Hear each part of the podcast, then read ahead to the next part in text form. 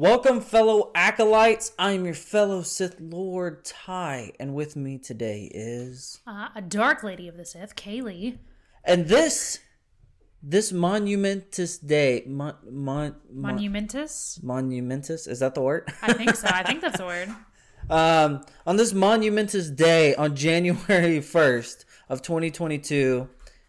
this podcast is finally released after like seven months of build-up. If you don't know who we are, we're a podcast in which we talk about all of Star Wars chronologically, or we try to, until we die, because there's so much. There's there's no end in sight. From no, point, no. point A right now, point B is like whew, twenty years, I feel like. Yeah, it's far down the line. Uh, books we break down by chapter.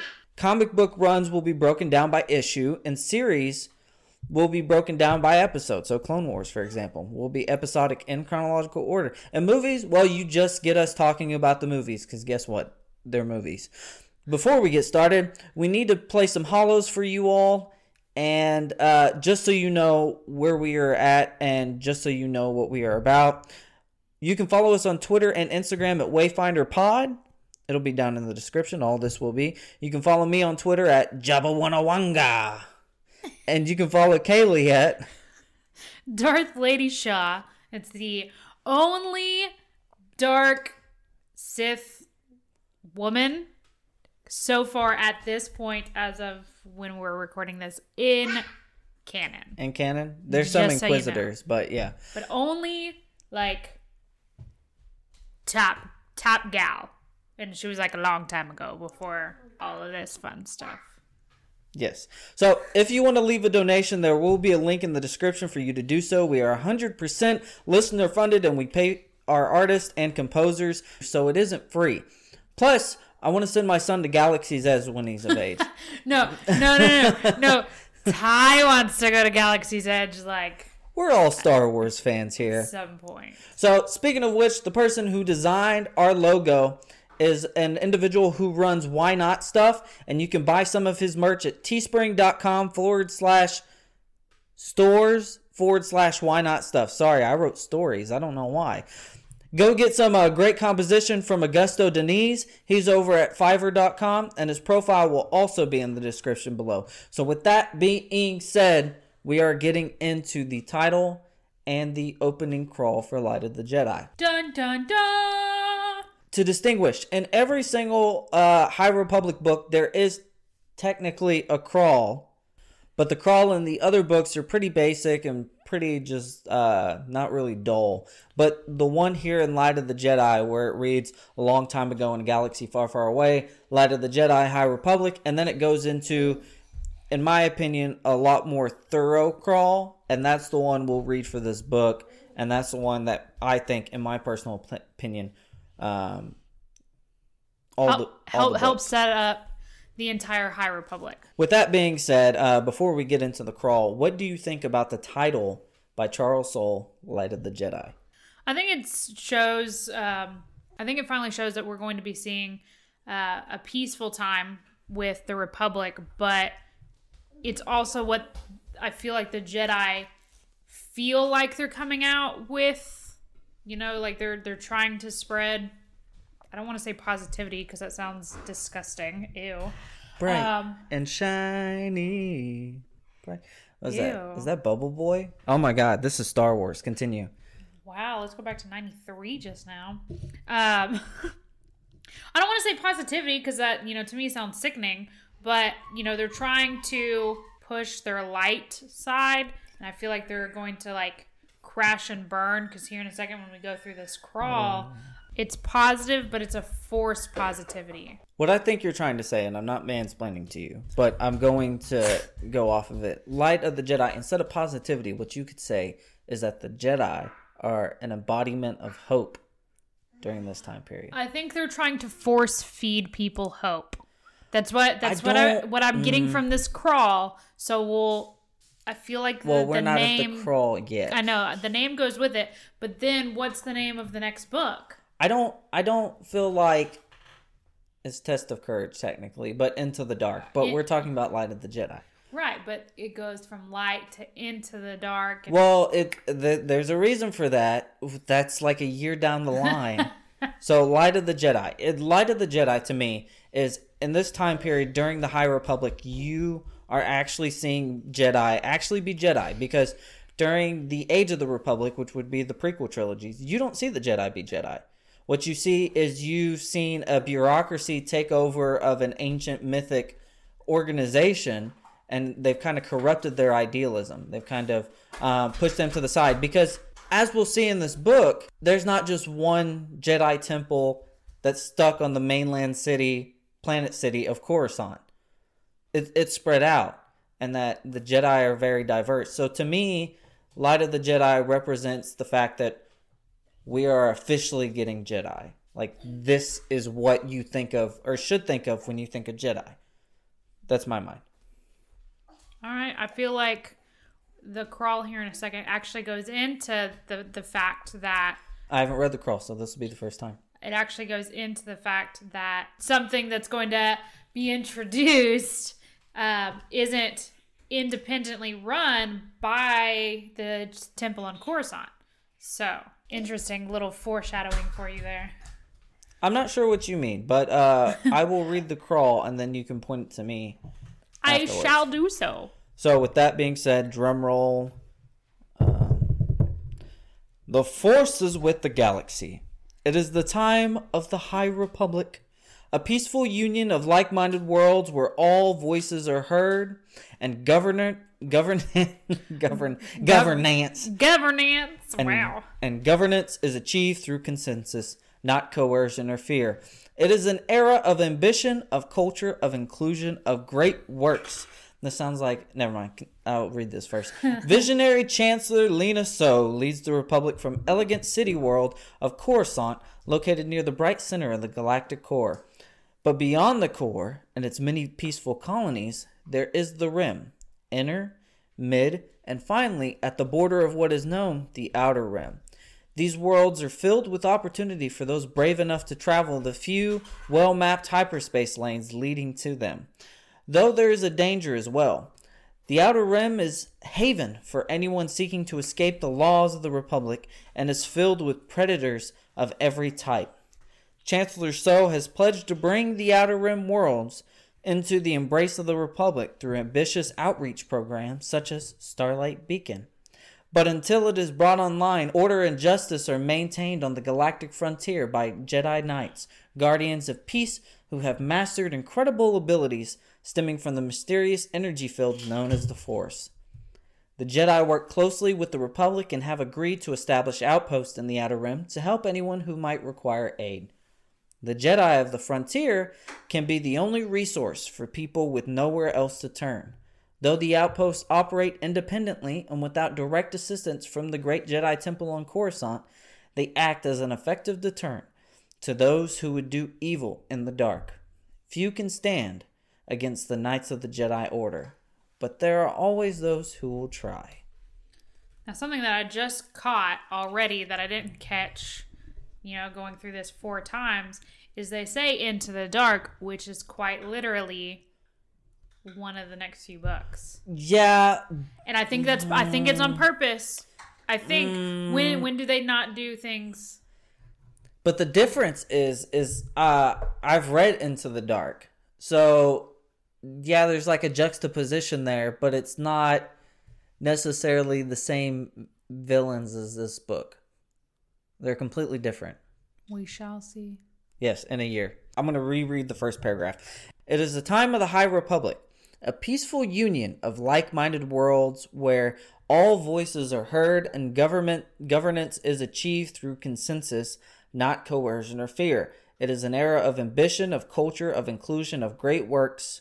Visionary Chan- Visionary Chancellor Lina Soh leads the Republic from the elegant city world of Coruscant, located near the bright center of the galactic core. Now, what this very first paragraph does is the closest time period to this period would be the Age of the Republic.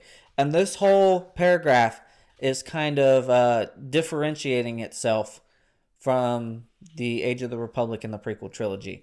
You know, instead of the Age of the Republic, it's the High Republic. And it basically goes on, ambition, culture, inclusion, great works. It's like a... Renaissance? Yes. So what this paragraph is immediately doing is like a... It, it's showing like the Renaissance. It's like the Renaissance of the Republic.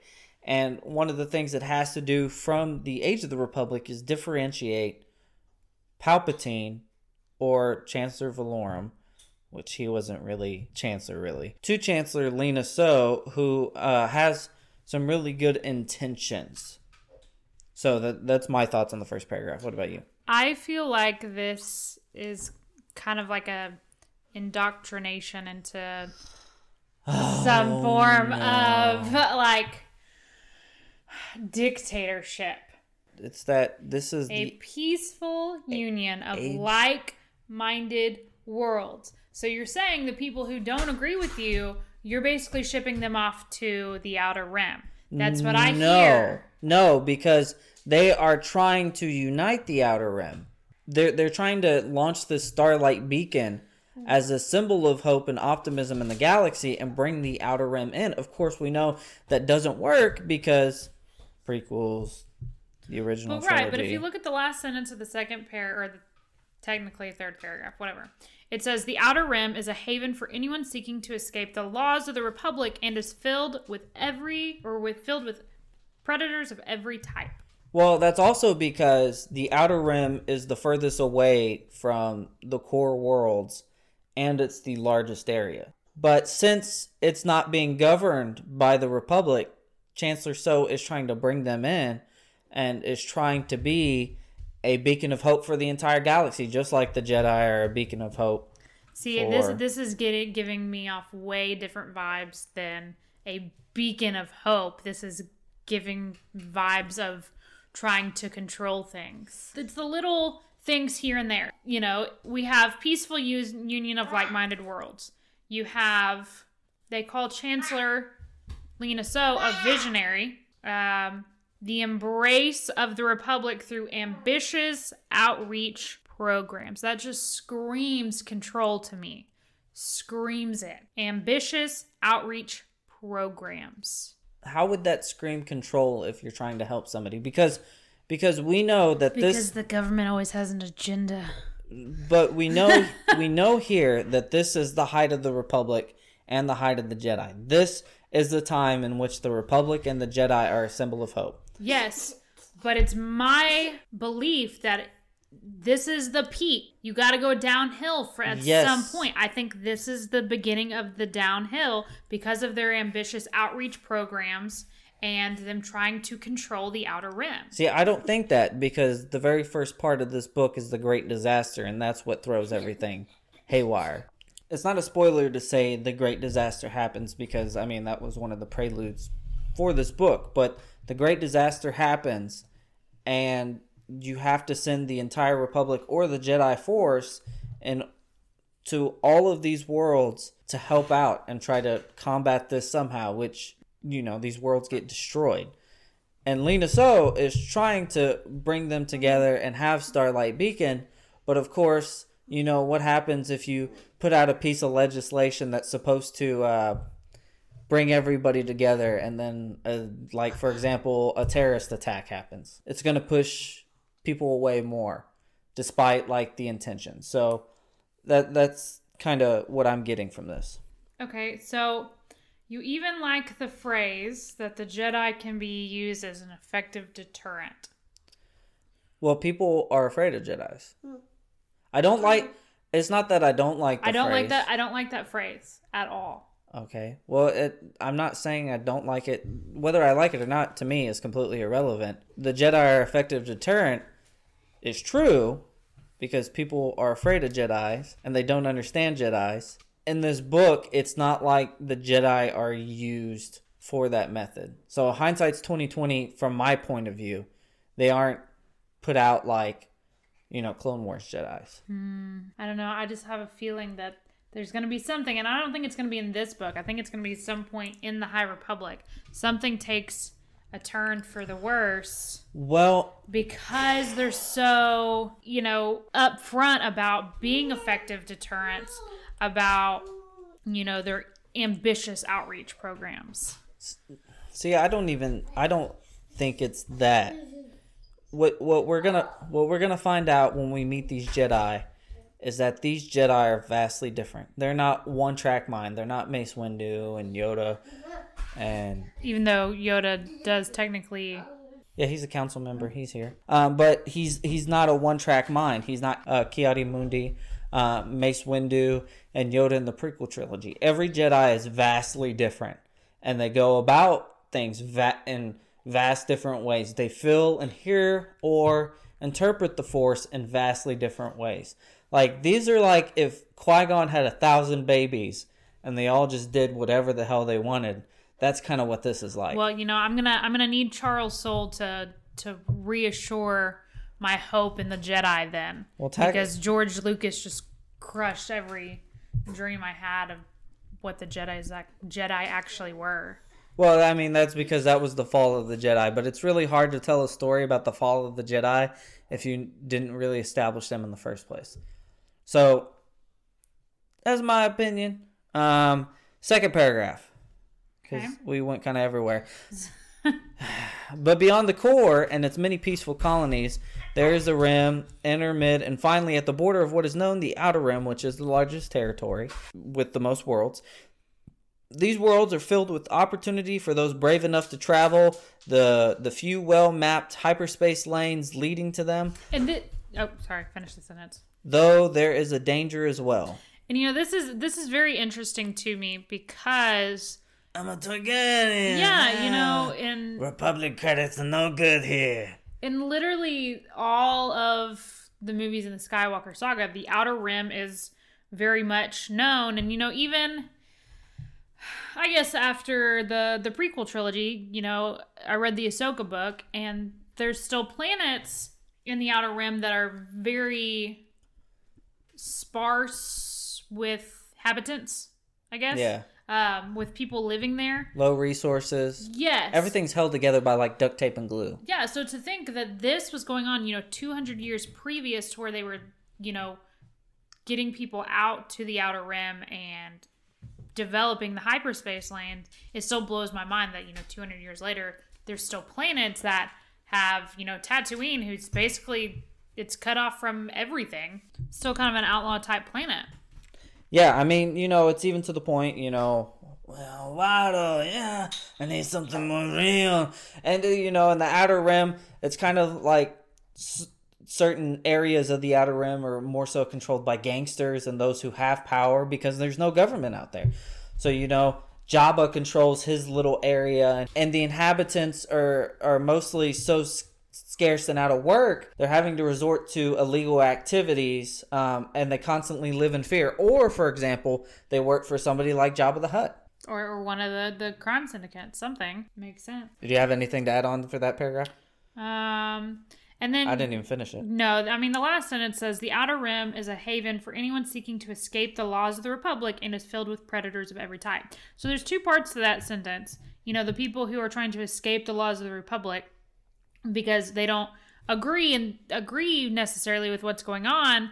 And this is kind of where I was getting the idea of possibly like, you know, this is starts to be the downfall, maybe a dictatorship type feeling, you know, something, because in the first paragraph, they said that it was an era of ambition, of culture, of inclusion, of great works, but people are still wanting to escape the laws of the Republic because maybe they don't necessarily agree with what Chancellor Soh is doing. Yeah, I can see that. I mean, uh, um, we'll get into it more once we read these books, but there are some things that I think are legitimate concerns, maybe, but I, I don't...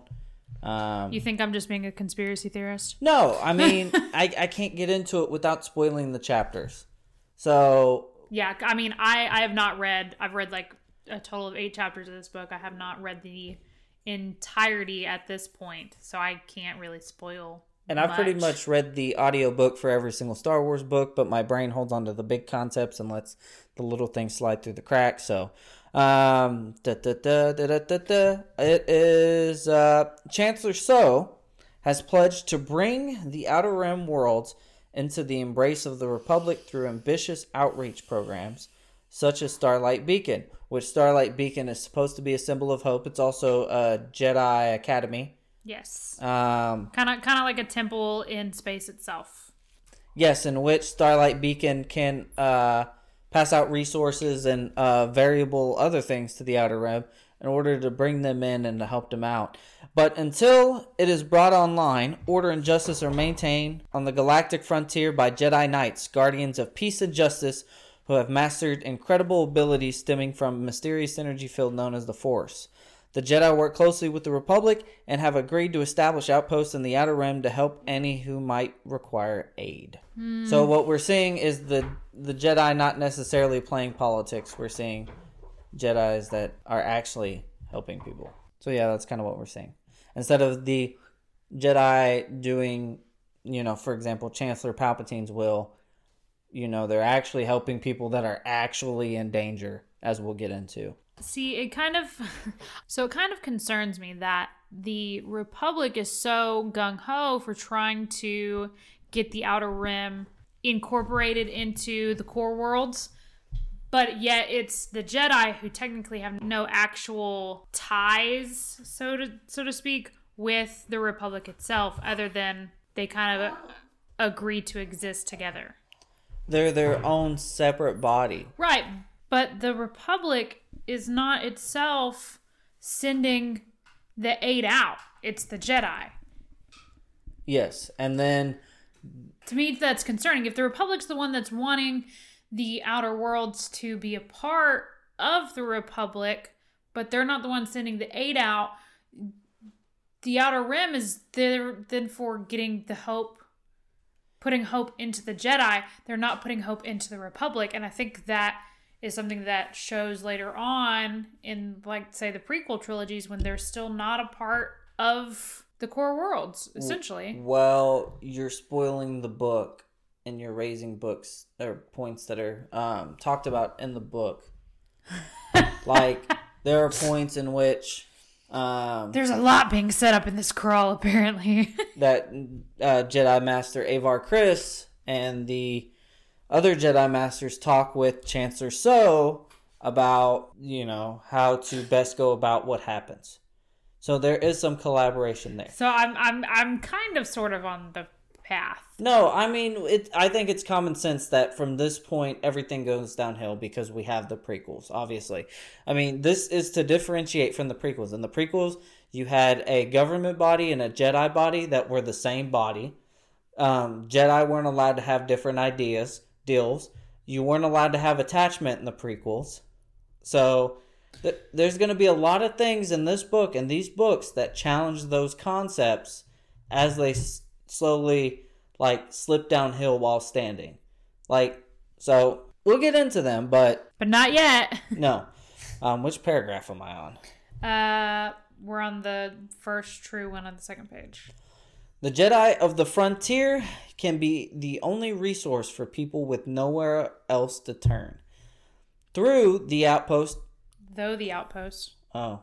Though the outposts operate independently and without direct assistance from the Great Jedi Temple on Coruscant, they act as an effective deterrent to those who would do evil in the dark.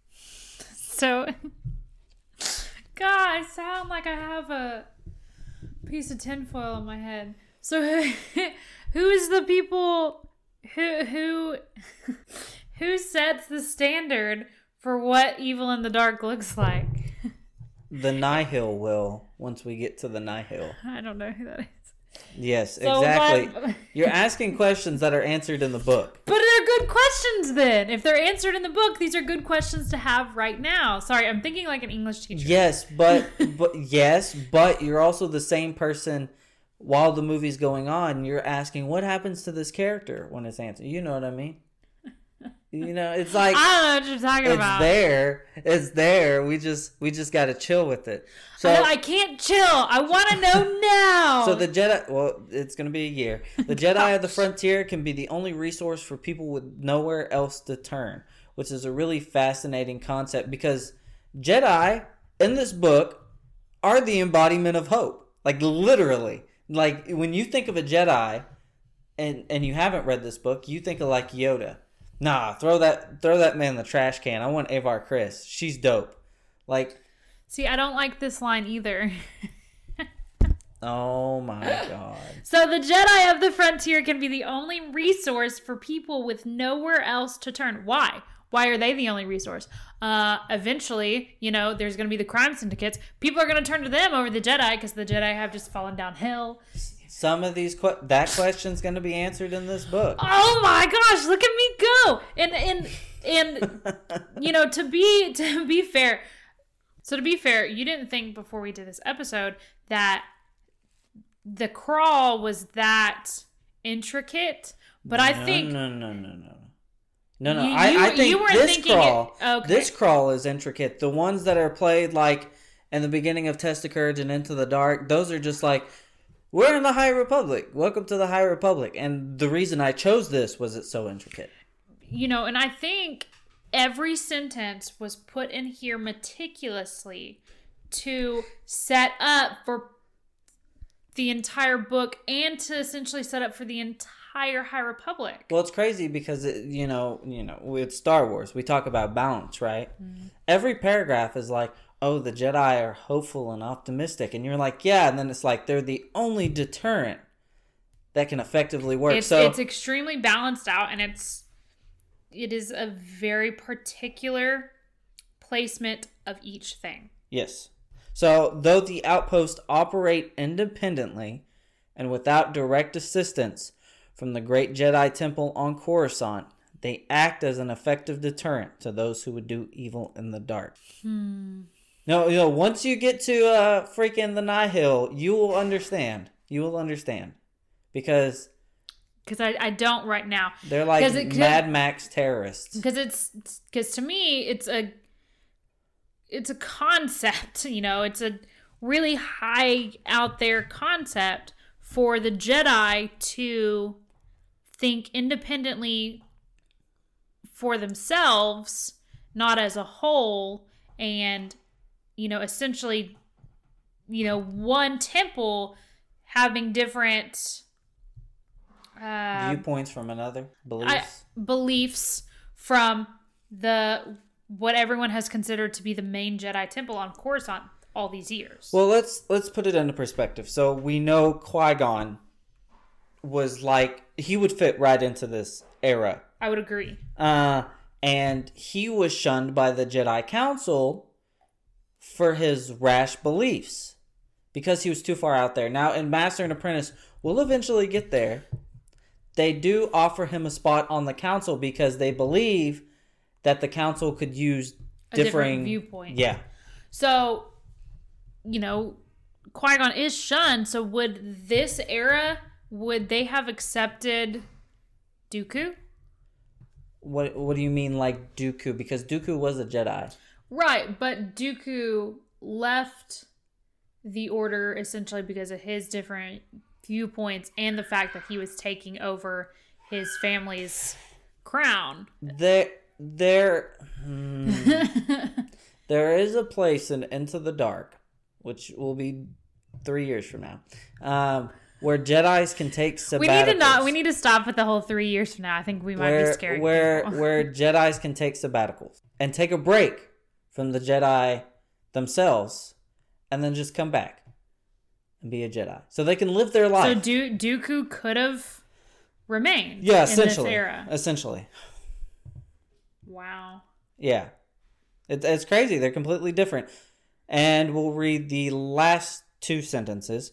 Few can stand against the Knights of the Jedi Order, implying that there's obviously some who can. Obviously, yeah, something out there that's going to stand their ground. But there are always those who will try. Like I said, pretty redundant based on what I said. Mm-hmm. So you have the Nihil, which are like Mad Max terrorists. And then there's another villain that's introduced in Into the Dark that I will not get into because I will leave it for you to be Thank surprised. Thank you. I appreciate that. So yeah, it was a, it was a pretty insightful crawl. Um, I appreciate how Charles Soule's balanced everything out. He pretty much explains the entire High Republic. Just from this, you're like, okay, you can differentiate it from the prequel trilogy, and you can just pretty much be on your way into the first chapter. And then you read part one, The Great Disaster. But, but and you know, like, the, the crawl and chapter one are two completely different things. yeah. Yeah. Uh, this book has forty-four chapters. and most of them are like three to four pages long. And they he does that to kind of punch you in the gut a lot. And then most definitely, you know, because I've only, like I said, I've only read like six, seven, eight chapters, something like that. Um, and those six, seven, eight chapters punch you in the gut. Yeah, they do. Like, to the point of you wanting to vomit. Dear Lord. Yeah. So, uh, do you have anything else to add to the crawl? Um, anything you're looking forward to while we dive into this book? I hope my conspiracies come true eventually in the High Republic. It may not come true in this book, but I, I he wouldn't have put it in there. He wouldn't have put it in there if it wasn't something that was going to take place later on. And I have never in my life until now, becoming an English teacher, uh, analyzed something like what I just did. The dead so speak. This is going to be fantastic uh, and so much fun. Yeah, and I'm it, looking forward to everyone listening. It, it's going to be a lot. Of, it, it's going to be a lot of fun. So if you're listening to this, this is January first. This episode and the first five chapters will have dropped.